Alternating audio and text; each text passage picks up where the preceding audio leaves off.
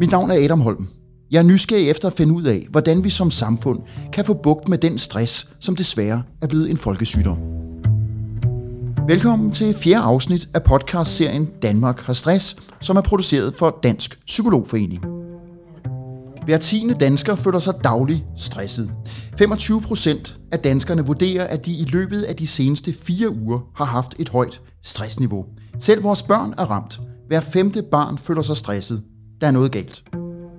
I fem afsnit vil jeg tale med fem forskellige eksperter, der hver især ved meget om stress.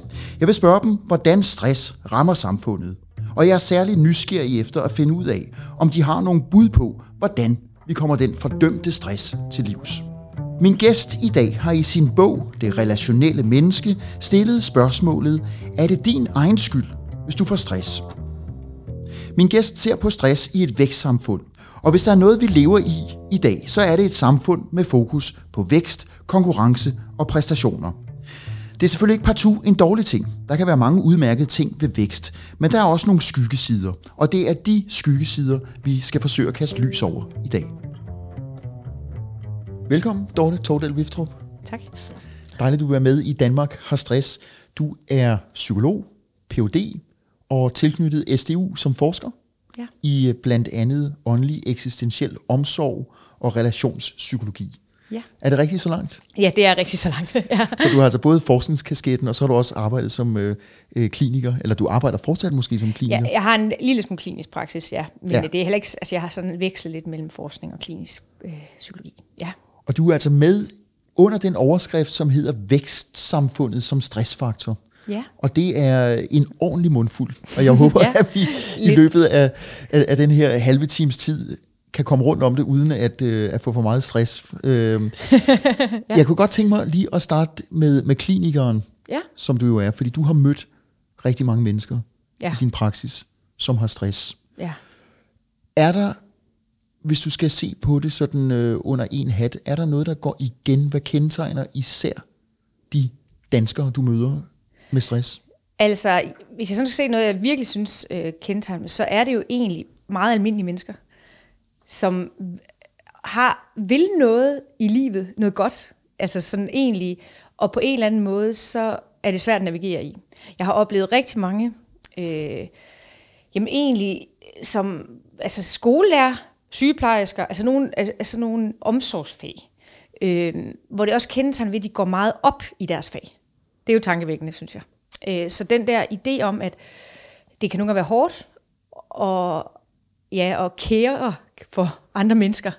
Øh, og så synes jeg, ja, at jeg, jeg synes også, det kendetegner, at det er mere komplekst. Altså mange af dem får jo, er jo blevet sygemeldt fra deres job, øh, men det er også ofte mere komplekst end bare, at nu skal vi behandle de her symptomer, stresssymptomer, de har, som ofte vil være fysisk, af en fysisk art. Ja. Øh, det synes jeg kendetegner dem alle sammen. Ja.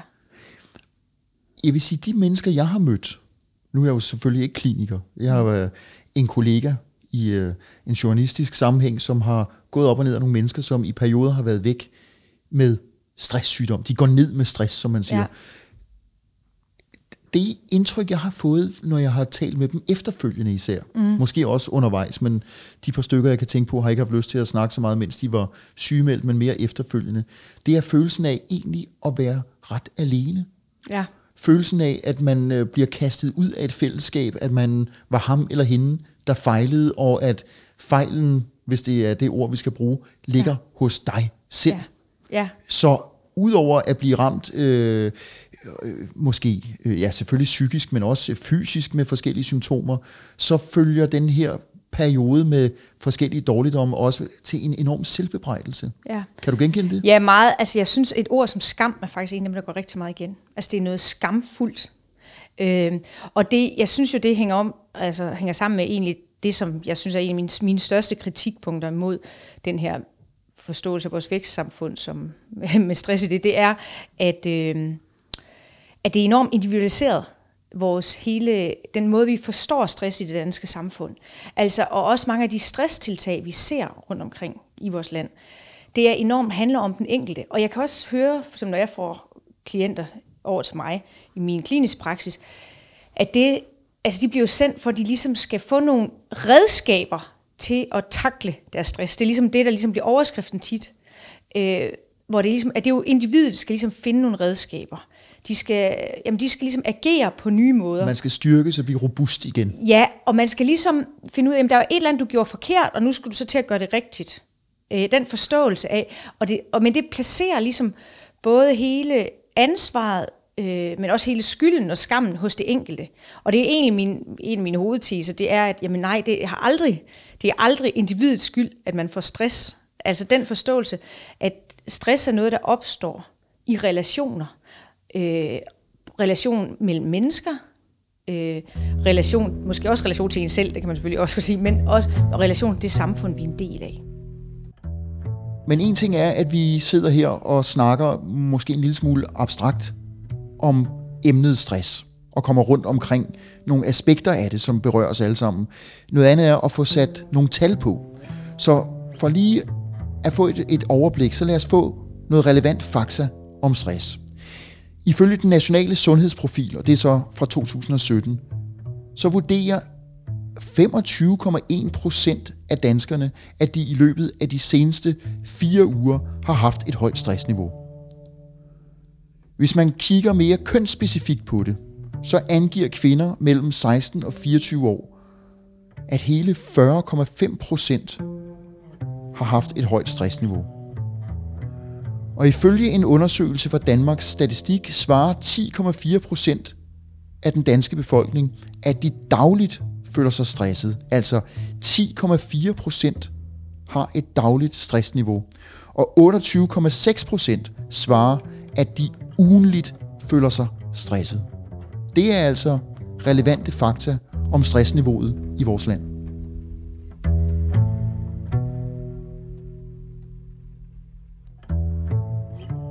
Kan man helt friholde individet, det enkelte menneske, fra at være medskyldig, i hvert fald, og medskyldig, det er jo allerede et problematisk mm. ord, men for, for selv at have en andel i den situation, man ender med, altså øh, hvis man, nu kunne jeg pege på mig selv, arbejder for meget, arbejder for sent, mm. øh, forsømmer familiære relationer, fordi jeg skal lige, jeg skal lige besvare ja. en mail, jeg skal lige, så, så er man vel et sted øh, så bidrager man jo selv. Det vil sige, individet har også noget at skulle have sagt, eller hvad? Jo, jo, jo, selvfølgelig individet er jo til stede i de her relationer. Altså, det er mere, det er mere et spørgsmål om, øh, altså, hvor du ligger skylden henne, og hvor du ligger ansvaret henne. Øh, altså, og jeg synes, vi har jo i vores samfund lige nu en tendens mod at primært lægge det hos individet, hvilket også forklarer, hvorfor det er skamfuldt, hvorfor det er sådan noget forbundet med dårlig samvittighed, noget man... Øh, altså, tænk, at det kunne ske for mig, mm, øh, forståelse. Mange, mange også har øh, i den. Men det er også fordi, at det er den måde, det tales om, det er den måde, det er skabt. Og jeg tror også netop, øh, nogle af netop vækstsamfundets præmisser, altså skubber jo også til den der, altså individets præstation, ikke? Altså vækstsamfundets præmisser øh, beror jo også på det enkelte individs præstation i det her samfund. Så, så, mi, så det enkelte menneskes lyst til at præstere, er jo heller ikke, det, står jo, altså det hænger jo ikke bare frit i luften hos den enkelte, det hænger jo, er jo forbundet til det her samfund, vi er en del af. Altså du får jo ikke bare lyst til at overpræstere, fordi det vågner du op om morgenen og tænker, det er en god idé. Vel? Det, det er jo opstået i samspil med det samfund, du er en del af, de relationer, du står i. Så selvfølgelig ligger der et ansvar hos dig, og, men, men vi placerer for meget ansvar hos individet. Øh, ja, det er egentlig det, der sådan er min, min ho- hovedtese. Jeg synes så også, det hænger sammen med øh, et meget ensidigt sundhedsbegreb. Altså, det, altså stress, på, på hvilken måde er det ensidigt? Det er ensidigt, jamen det er fordi, vi, vi hele tiden, vi, det, vi øh, diagnostiserer jo også stress ud fra nogle meget sådan, øh, primært fysiske aspekter, men også til dels nogle, øh, jamen selvfølgelig også nogle psykiske elementer.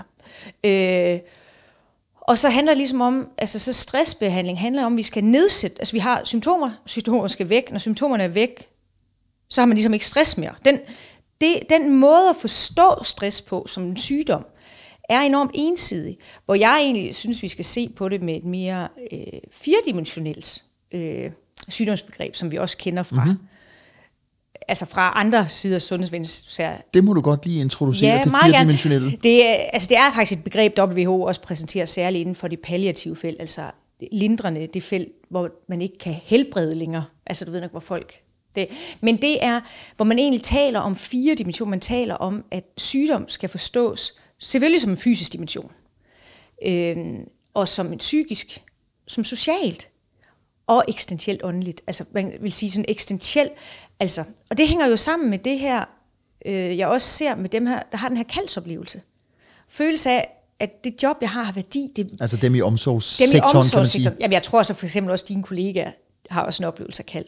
Altså hvis man kan, må bruge sådan et eksistentielt ord om sit job. Øhm, men den der oplevelse af, at, at der sker også et meningsbrud, både med den, man synes, man er, men også den forståelse af ens selv i verden, når man går ned med stress. Og det er faktisk dybt eksistentielt. Og så selvfølgelig den sociale dimension, som jeg taler om her, som det relationelle. Ikke? De to dimensioner udebliver i allerhøjeste grad i den måde, vi forstår stress i Danmark, i vores samfund. Hvis du skal pege på, hvordan øh, vi som samfund, når vi har den her debat om stress, fordi det mm. er jo all over, for nu sige Ja. det, øh, på, på nydansk. Ikke? Altså, man kan dårligt nok åbne et øh, tillæg i en søndagsavis, eller lytte til en, øh, en podcast, apropos, ja. øh, se et indslag i TV-avisen. Der er næsten altid ja. noget om, hvor syge vi er af stress, og nu er så og så mange danskere, og procentsatserne ændrer sig lidt, men, men, men det er ganske mange, som både er langtidssygemeldt med stress, eller øh, korttidsramt, og psykologer, psykiater og læger, øh, kan udover selv at fortælle om stresshistorier også meddele, at de øh, bliver bestormet. Så vi er en stressramt nation. Mm. Øh, og jeg tænker, mm, snakker vi virkelig for meget om det? Gør vi, øh, er, er vi for lidt fokuseret på, øh, på, på alt det, der fungerer, og at de fleste af os måske egentlig både eksistentielt klarer os meget godt, og, og fysisk også øh, fungerer? Altså, er vi kommet mm. til at overdrive det? Om vi kommer til at overdrive samtalen om stress? Ja, altså, jamen det, og det er både ja og nej, ikke? Fordi jamen på en måde kan man godt sige, at det, at man snakker meget om, gør jo, at man mærker mere efter måske. Nemlig. Men betyder det så, at det ikke var der før, vi ikke mærkede efter? Det, er jo, altså det, det kan vi jo kun gisne om. Ikke? Også, er det opstået på grund af samtalen, eller er, har, sam, har det altid været der, nu har det bare fået sprog? Det, er jo, det, det ved vi jo ikke. Øhm, men øh, jeg, jeg synes, altså min anbefaling er da helt klart, at vi skal, samtalen skal fortsætte, men kan, den blive, kan vi gøre den anderledes? Kan vi tale altså netop med det her bredere sygdomsbegreb om stress? Altså fordi jeg synes jo også både, øh, altså, jamen når jeg møder mange af de her stressramte øh, i praksis, altså når jeg snak, taler med dem om skam og skyld, det er dybt eksistentielt. Selvforståelse, identitet i det her, det er i virkeligheden noget af det allersværeste. Altså jeg hører alle sige, det troede jeg ikke skulle ske for mig, eller det er, altså jeg, de, en sårbarhed, de lige pludselig bliver konfronteret med, de simpelthen aldrig har været i før, og, de er, og den, det, deres for, umiddelbare reaktion for mange er skam i forhold til den sårbarhed. Ja. Hvor hvis man kigger på det med sådan eksistentielle sundhedsbriller, så vil man jo sige, at den sårbarhed, ved du hvad, den er en del af livet. Altså, kan følge, jeg mener? Det er faktisk et livsforhold. At stå sårbar i mødet med livet, og det at fejle og mislykkes, det er der jo... Altså, jeg mener? Det er jo, kan vi tale om det? Kan vi tale om det som samfund, som, øh, altså som en, en del af, at, at det handler ikke bare om at komme af med den der ubehagelige følelse. Men hvordan skulle vi få gang i den samtale? For nu, nu siger du før, Ja. på mit, øh, hvad skal vi sige, lille benspænd, om vi snakker for meget om det, så siger du, nej, vi skal blive ved med at fortsætte den her samtale. Ja. Måske er lidt andre veje, og måske også med et nyt sprog, Ja. øh, eller et genfundet sprog, mm. som er det eksistentielle, og som måske også peger tilbage på noget med fællesskaber, og måske endda, mm. hvis man er øh, til det, religion. Ja. Øh, men, men Dorte, hvordan skulle vi finde tilbage, eller frem, Ja. til et eksistentielt sprog, for det matcher ikke rigtig godt med Nej. vækstsamfundets idealer. Nej, det rigtigt matcher ikke. Altså, men der er vi jo så måske også nødt til at sætte lidt et spørgsmålstegn ved vækstsamfundets idealer, fordi det, det er jo også kommet lidt til kort med nogle steder. Men, og, og, så grundpræmissen må nok være, at vi er nødt til at sætte spørgsmålstegn ved nogle af vækstsamfundets idealer. Ikke? Det tror jeg egentlig godt, vi kan. Jeg tror, der er nogen, altså det tror jeg egentlig er, at det er jo, kan man sige, det gør vi også med den her podcast, ikke? Øhm, øh, men, men, men at, men at øh, skabe eller genvinde det her eksistentielle sprog, eller finde et nyt, eller hvad det er, vi skal gøre, det handler jo faktisk igen om det relationelle. Altså, Fordi lige nu er det jo også enormt privat. Ja.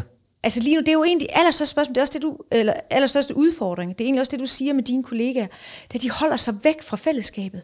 Og det er vel også der, at det skamfulde udspringer? Ja, det er det skamfulde, sårbarheden, alle de her dybt eksistentielle emner. Men så, altså dem, dem varer, om så må psykologen der lige få indblik lidt i det, ikke? Men ellers ikke rigtig nogen, måske lige de allernærmeste, ikke? Men så får vi jo ikke et fælles sprog for de her anlægner, som, og jeg oplever faktisk også mennesker, der går igennem, altså svære, som går igennem svære stressforløb, både nogen i min private, øh, om, altså private mennesker, men også klienter, at, øh, at de kommer jo også ud på den anden side som noget nyt. Altså de, de kommer, der er altså ikke, de færreste vender tilbage og fortsætter, som de var i gang. Altså nogle, så, de, så der sker nogle der erkendelser? Der sker jo nogle erkendelser, men hvad er det, de handler om? Ja. De handler, jeg tror nemlig ikke, eller det er i hvert fald ikke min oplevelse, de handler jo ikke om, at øh, jamen, øh, dejligt, nu kommer jeg af mine symptomer. Ej, de handler om, hvad er livet egentlig for en størrelse? Hvilket menneske vil jeg være? Hvad betyder noget for mig? Hvordan, altså, det er sådan nogle erkendelser. Men, ja, så når man jo til nogle eksistentielle erkendelser. Netop. Som, som er, hvad er grundlæggende ja. meningsfuldt her i tilværelsen? Ja. Er det at jage afsted og besvare ja. e-mails til klokken to om morgenen og ja. øh, forsage øh, private, familiære stunder på bekostning ja. af, af det arbejdsmæssige? Og så kan man sige, om det er et sundhedstegn. Vi kender det måske også fra øh, folk, der har været igennem et svært øh, fysisk sygdomsforløb, kræft. Ja, de ændrer, ja måske også ændre prioriteter i tilværelsen. Ja. Øh, men, men for, man kan sige, det ville være skønt, hvis man kunne komme dertil inden et ja. stressforløb. Ja. Øh, og ser du nogen, hvad skal vi sige, øh, tegn på, at vi kan bringe os derhen som samfund, fordi selvom du har ret i, at vækstsamfundsidealet måske også er tegnet lovligt hårdt op, der er jo mm. også masser af samtaler og ja, masser ja. af fokus. Øh, er der noget, som ligesom gør, at vi som samfund kan finde hen til en mere eksistentiel, øh, hvad skal vi sige, dimension? Kan, ja. kan du se det? Jamen altså, jeg, jeg tænker jo, altså det er jo også noget med at tage det fra det private ud til det fælles. Præcis. Det synes jeg er en af de aller helt afgørende. Og der ser vi tiltag, men, det, men man kunne godt, altså måske ja, politisk på lidt mere samfundsmæssigt niveau også gøre det. Jeg, jeg ser det jo både dele af sundhedsvæsenet, noget af det, jeg selv deltager i. Ja, og så ser, jeg, ser man jo også de der sådan private tiltag, folk, der skriver bøger, og du ved nok, og udtaler sig. Og, så det er jo ikke fordi, men i for, altså, men, der, men jeg kunne godt ønske, at vi på et eller andet, altså, jamen på samfundsmæssigt sundhedsfagligt niveau, også debatterer lidt mere om, altså at det her hierarki omkring sundhed. Altså, selvfølgelig, altså det er jo ikke fordi, jeg siger, at vi skal holde op med at se på sundhed som en fysisk dimension, givetvis ikke. Men, men det her med de andre dimensioner, at de ikke er den, den fysiske dimension underlegen, for eksempel. Eller ligesom når vi taler om øh, kritik af vækstsamfundet, så kan vi godt alle, som der er flere kritikker, men kan vi tale om, at øh, den her sådan individfokusering, den her, at det bare, altså, altså per definition er det bedste, ikke også? Altså sådan hele tiden, altså den måde, jeg synes, at der, der er der nogle ryster, men, men for eksempel, hvis, vi skal lykkes med det, så tænker jeg også, vi er nødt til at tale, det med at tale om sundhed som et firedimensionelt begreb, hvor de er sidestillet. Mm. Det kunne være super interessant. Jeg synes jo også, at vi har forskningsresultater, der peger på vigtigheden af dem. Det er jo ikke, det er jo ikke bare noget, jeg sidder her og finder på. Eller, altså, nej, nej, og, og, og prøv, jeg, jeg sidder jo og, og lytter og tænker, ja. der er meget i det, du siger, som er, er dybt øh, interessant og fornuftigt. Så slår det mig, at øh, du, du forsker også i, øh, i øh, relationspsykologi. Mm. Og nu ved jeg jo ikke øh, som lægmand helt præcis, hvad der ligger i relationspsykologi, men jeg tænker, at, at noget af det, vi har kunnet iagtage som samfund mm. over et par generationer, eller bare altså fra nu peger jeg på dig, øh, mm. for, vores forældres generation, ja. dem der var erhvervsaktive i, i 70'erne, ja. de var kendetegnet ved i højere grad at være knyttet til en arbejdsplads, ja. og folk boede også lidt mere, øh, hvad skal vi sige, samme sted. Der, mm. der, var, der var ikke helt de opbrud, som vi har oplevet i den her mere individualiserede æra, som vi i de sidste 20 år måske ja. har beboet, og som vi jo et sted anser for at være, jamen det er bare sådan, vi lever. Ja. Spørgsmålet øh, på ryggen af det, det er, altså når, når vi nu lever så meget mere individualiseret, og enhver skal realisere sig selv, og vi skifter arbejdsplads hver femte år, hvad det kan være, ja. det har vel også noget at sige i forhold til ja. håndtering og bemestring af stress, eller hvad? Jo, altså netop hele den der, altså fordi det er jo individualismens bagside, ikke? det er jo ensomhed. Altså, og, altså du er alene, altså, det, og, og du er også alene, når du ikke lykkes i det her vækst. Altså, det er jo super fint, når du lykkes, så har du det jo godt nok. Øh, men når du ikke lykkes, og i menneskelivet vil der komme tidspunkter, hvor du ikke lykkes. Fordi sådan er det jo at være menneske. Øh, men, ja, og, og der er der helt sikkert, og, og så kan man selvfølgelig sige det der, åh, man oplevede kollektivet eller fællesskabet også Som jo nemlig også kunne være et å, ja. Det kunne også være et å, ikke? Det brød man med, og det var meget det, det handlede om, ikke? Altså, at man ligesom ville have lov til at vælge sin skæbne selv, ikke? Øh, og, og, og ikke være underlagt, altså du ved nok, de her store institutioner, familien, kirken, alt sådan noget. Men, øh, men der er jo også gået tab af det, det der med den forbundethed, og, øh, altså, som består i det. Men jeg synes jo så også, altså, altså, at der sker noget interessant, og det er jo så sådan noget som relationspsykologi, hvis man er optaget af det, er, hvad er det så, relationerne gør? Hvad er det, de kan? Ikke? Øh, og, øh, og, og vi ser jo også, for eksempel, jamen her netop i coronakrisen, fællessangen, en bevægelse i krise tilbage, tilbage, tilbage til en forbundethed i virkeligheden om noget. Og som folk jo øh, i store træk er meget glade for. Meget glade for, ikke? Altså, og måske har længtes efter. Øh, og og den, dem, der er ligesom, ja, og, øh, og, ja, og man ligesom, der sker ligesom hele den her, sådan, altså vi, vi ser jo også til trods for, at vi taler om, at vi er individualiseret, folk søger jo også mod relation, altså, og, og, og vi ser jo også trivsel, hænger meget, altså det er sammen med relation og forbundethed. Vi ser jo også blandt børn, altså udvikling hænger sammen med relation, altså ingen, altså ingen udvikling uden relation. Altså, så, så du kan slet ikke, altså, det, altså individualismen kommer jo til kort Ja, nemlig. en del steder, ikke? Altså, Hvis vi hopper over sundet til Sverige, så har den svenske arbejdsmiljøstyrelse i 2019 publiceret nogle tal, som er ret opsigtsvækkende, og som nok også bør gøre indtryk herhjemme hos os. De har kigget på arbejdsrelaterede sygdomme i 2016, og ud af de 3.000 svenskere, som døde af arbejdsrelaterede sygdomme, var de 772 dødsfald et resultat af stress. Og dermed er stress den farligste arbejdsrelaterede sygdom. Ifølge svenskerne døde 728 af skifteholdsarbejde, og 277 døde af støvpåvirkning, mens kun 37 døde af en direkte fysisk arbejdsulykke.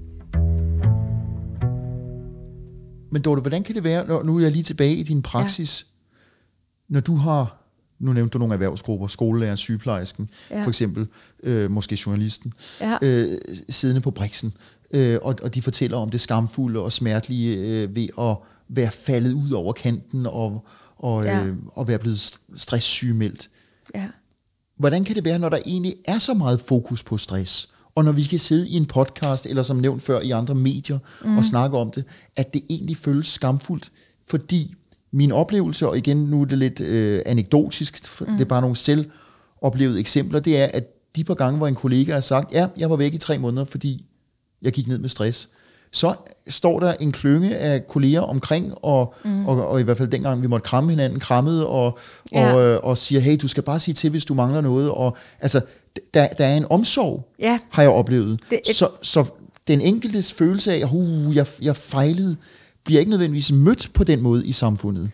Jamen, ja, og der er der et, paradoks gemt, synes jeg, øh, egentlig også godt, du beskriver, fordi ja, og jeg tror også noget af den der omsorg, som du oplever i de der situationer, det skyldes jo også måske, fordi du kan genkende noget i dig selv, ikke? Selvfølgelig. Altså, du, du kan faktisk, det er jo derfor, vi også, fordi vi tænker, oh, det kunne jo også godt være mig. Mange og derfor balancerer også på kanten, ikke? Ja, altså, og, man så, og så tænker man, jamen, hvis vi har det alle sammen, hvorfor er det så, at personen føler sig øh, skamfuld og alene? Øhm, og, øh, og, og der tror jeg egentlig, at der har vi internaliseret vækstsamfundets idealer på et eller andet niveau. Øh, og, og det der med, jeg tror også alle dem, jeg har haft i stressforløb, og dem jeg kender, der har, har været stresssygemeldte, og det er alligevel en god del efterhånden, ikke? Og det er, at de vil alle sammen ønske, det ikke var sket for dem, men de vil også alle sammen vise omsorg for dem, det er sket for. Mm. Forstår du, hvad jeg mener? Så det er jo, så der, så der sker en eller anden internalisering der, så vi, det er ikke fordi, at mennesker, der bliver stressramt, bliver dårligt behandlet af kollegaer. Der er selvfølgelig nogle strukturer i vores samfund, det er jo ikke, altså du kan godt miste dit job og sådan noget, ikke? Men, men jeg tror, der er et eller andet der, hvis jeg lige må så tror jeg faktisk også, det som, og det er der, jeg godt kunne tænke mig, at vi får det eksistentielle sprog ind, når vi taler om sådan nogle kriser, som stress er. Det er faktisk det der kaldstimulation. Nu taler vi om skyld og skam som sådan nogle negative Præcis. eksistentielle begreber. Kald er faktisk et enormt positivt eksistentielt begreb. Men faktisk vækstsamfundet hæmmer jo kald. Altså hæmmer jo, hvis du tænker over det. Ja, jeg, jeg, Det- det- lytterne kan ikke se, at jeg nikker, Ja, men det altså det, rigtigt. det hæmmer jo kald. Og rigtig mange mennesker, i hvert fald som jeg møder i den, har jo haft en eller anden, har jo valgt blevet lærer, blevet sygeplejersker. Måske ikke, fordi de har haft brugt ordet kald, men de har haft lyst til, de har fundet mening og værdi og identitet og livskvalitet i deres profession. Det her tror jeg, journalister, psykologer, øhm, læger. Øhm, og, og på en eller anden måde, så er det død undervejs. Eller det, der var ikke plads til det i den her. Rammerne var der ikke. Nej, og der kommer alle mulige, øh, ja, nogen kan kalde det benspænd, strukturelle Ja. hindringer, og der er målinger og øh, papirer og alt muligt, som vi kender fra det, nogen lidt karikeret kalder øh, djøf-samfundets betingelser. Ja. Øh, men, men Dorte, man kan jo ikke, tænker jeg, og, og det er et spørgsmål, det er ikke en konstatering, men, ja. Men sådan lidt en, øh, halvkonklu- et halvkonkluderende spørgsmål. Ja. Man kan vel ikke søge mening hele tiden, altså i sit liv. Øh, altså filosofen Morten Albæk har skrevet Ja. en bog Ja. om det meningsfulde liv, og du griner, ja. men, og, Ja, og ja. den har fået gode anmeldelser. Øh, men der, den har også ja. Fået nogle hug, fordi Ja, ja, øh, for eksempel indvendingen lyder, jamen altså, det der med at jage det meningsfulde konstant, det bliver, øh, hvis det er meningen, så bliver det jo næsten meningsløst. Ja. Øh, Ja. så kan du følge mig? Ja, sagtens, og jeg synes jo egentlig, at Albæks indspark er et, er et værdigt indspark. Jeg synes egentlig, han, han, han siger nogle vigtige ting, som ledere kan lære noget af i forhold til at lede deres medarbejdere. Så, så det, når jeg griner, så er det også, fordi jeg ved, Svend Brinkmann og der er også, han er også blevet kritiseret, ikke? Øh, ja.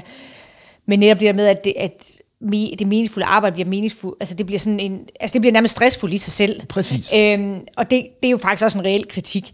Men, men jeg, jeg tror bare, der er forskel på at jagte mening som endnu et element i vækstsamfundet, og så på at have sådan en grundlæggende oplevelse Men mening. Jeg tror også godt, man kan, man kan godt gå på arbejde, et job, man egentlig ikke bryder sig om, men man ligesom, øh, du vil nok bring home the bacon, at det simpelthen er værdigt for mig at være her, fordi jeg tjener til min familie. Eller, altså du kan godt finde mening i noget, der ikke er, altså du kan også godt udholde et job en periode, hvis du på en eller anden måde finder, jamen de her mennesker kan jeg virkelig godt lide at være sammen med. Eller, altså mening er, er større end det, men, men jeg synes faktisk, jeg kan næsten bedre lide at bruge ordet kald, selvom det skal, sådan gen, det skal faktisk eksistentielt genopfindes. Øh, men den der oplevelse, fordi kald er også mere robust, måske, Ja. end den der sådan meningsforstå- meningsbegreb, som bliver lidt præstationsagtigt, ikke?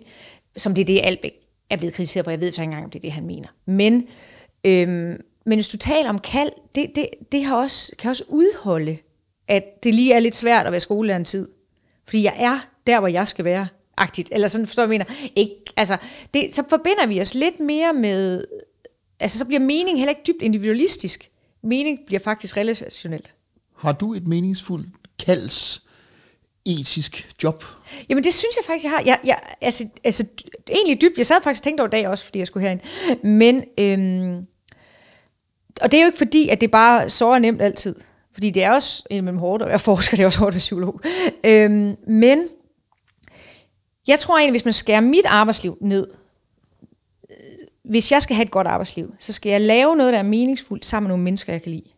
Så er jeg godt kørende. Og det her er jo, det kan man formentlig høre på vores samtale også, når man jo kender til stressdiskussionen, det er et enormt komplekst emne, og mm. der er en hel række områder institutionelt, hvor man skole, sundhedsvæsen for eksempel, Ja. hvor man skulle ind og kigge på styrkelse af relationer. Men ja. hvis du sådan øh, på falderæbet Ja.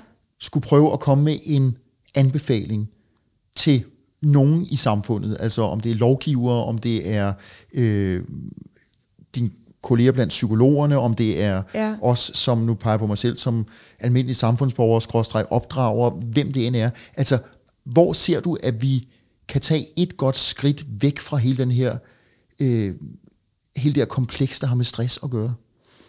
For vi ved det jo ikke. Ja, vi vil det jo ikke, nej. Øhm, jamen, altså, jeg, jeg tror jo, om det så er læger, psykologer øh, eller andre sundhedsfaglige grupper, så, så er vi simpelthen nødt til egentlig altså tage et kritisk stilling til den her individualisme, der dominerer.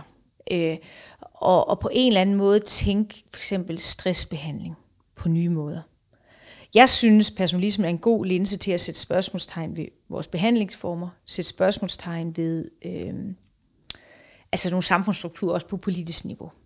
Det vil jeg, hvis jeg kunne kaste den ind på, Fred, på Christiansborg, så gjorde jeg det også gerne det. Det ved jeg ikke, om det vi kan det. Men, men, men som, som psykolog og i fag, det der med, sådan, altså, at problemet er jo, hvis jeg behandler mine stressramte klienter ud fra den her, accepterer den her individualistiske præmis og det her snævre sundhedsbegreb, så fastholder jeg jo problemet. Altså så kan det godt være, at den ene klient får det bedre, men vi løser ikke problemet på samfundsmæssigt. Det fortsætter jo. Hvis du så, kan du se det? Så det er jo det der med, hvordan kan jeg som enkeltindivid, hvordan kan vi som faggrupper, hvordan, altså både faggrupper, psykologer, læger, lærerforeninger, sige, hvordan kan vi stoppe med at, altså det er jo ikke fordi, vi har skabt problemet, men hvordan kan jeg lade være med at fastholde problemet? Og selvfølgelig det at sætte spørgsmålstegn ved, er allerede en måde at mm. sætte, altså, men også at sige, altså helt konkret kan man jo også sådan, det, det er der altså også mange psykologer, der gør, der, øh, der går i dialog for eksempel med arbejdspladsen og siger, at stress er ikke et individuelt problem.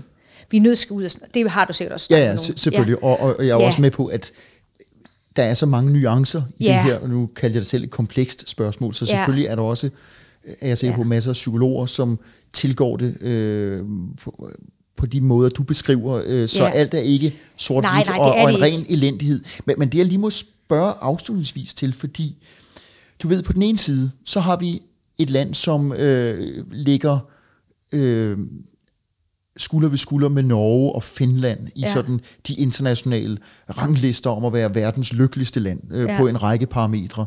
Øh, der, der går det virkelig godt. Og samtidig, og det er også derfor, vi sidder og snakker i Danmark har stress, ja. så taler vi om en nation, hvor altså børn ned i 10-12 års alderen øh, udviser øh, tegn på stress, og, og øh, folk på plejehjem, altså over tre generationer ja. er vi stressramte, og det er ja. et eller andet sted mellem en, en fjerdedel af befolkningen, og i nogle opgørelser øh, tæt på 40-45 procent. Så, så der er også noget med den mentale tilstand i landet, mm. som absolut ikke er sundt. Ja. Så hvis vi lige skal have dit bud til allersidst, hvor ligger vi i det her pendul mellem verdens lykkeligste folk og så et stressramt folk? Åh oh ja, altså den der definition af lykke, den handler jo lidt om altså også nogle meget konkrete parametre øh, og ikke nødvendigvis individets egen oplevelse. Og det er måske værd lige at huske. Dermed ikke sagt, at de parametre, er, jeg vil hellere bo i Danmark end USA eller Nigeria. Altså, men, ikke fordi de skulle sammenlignes, men, men jeg synes alligevel, øh, at vi skal tage det her alvorligt. Og, og jeg synes jo også, at nogle af dem, vi jo ellers ligner, men hvor vores stressniveau er højere, der synes jeg faktisk godt, en af de steder, man kan pege på igen, er faktisk det her med, med det eksistentielle. Norge har et større eksistentielt sprog, end vi har, for eksempel. Og det ved jeg ikke, om Finland har, men Norge har. De har også, altså deres forståelse af naturen og brug af naturen er dybt eksistentiel. Jeg synes lidt, vi har set nogle takter her i coronakrisen, hvor danskerne har brugt naturen mere. Og stressen er sjovt nok også faldet. Men jeg mener faktisk, det er faktisk måske en form for eksistentiel sansning, eksistentiel altså det, der rammer vi også ind noget af det eksistentielle i vores brug af naturen. Norge bruger den mere, deres stressniveau er lavere. Godt. Ja. Dorte Tordal Viftrup, vi må have dine øh, kloge betragtninger i baghovedet næste gang, vi står til fællessang. Ja, Så. tak. skal det være. Tak fordi du er med. Tak fordi du lyttede med til fjerde afsnit af Danmark har stress. Jeg hedder Adam Holm. Det her afsnit er en del af en serie, som Dansk Psykologforening står bag. Jeg har nu interviewet Ida Kok om stress blandt børn og unge, Rune Christian Lundedal Nielsen om computerspilafhængighed og stress, Malene Friis Andersen om stress på arbejdspladsen, og i det afsnit, du lige har lyttet til, var det altså Dorte Tordal Viftrup, der talte om stress i et vækstsamfund. Næste afsnit er også forløbig sidste afsnit, og jeg håber, at du fortsat vil høre med, for her kommer vi virkelig op i helikopteren. Det skal handle om, hvordan de store samfundsforandringer, som vi indimellem kommer ud for, påvirker os, og hvordan de spiller sammen med stress. Det er ikke bare coronaepidemien, selvom den selvfølgelig er oplagt. Det er også det arabiske forår og den politiske ustabilitet i Kairo, som eksisterede for 10 år siden. Hvis du er interesseret i, hvordan det influerer på sindet og den indre ro, så lyt med, når jeg i femte afsnit får besøg af den egyptiske forsker Sara Awad, der er tilknyttet Aalborg Universitet.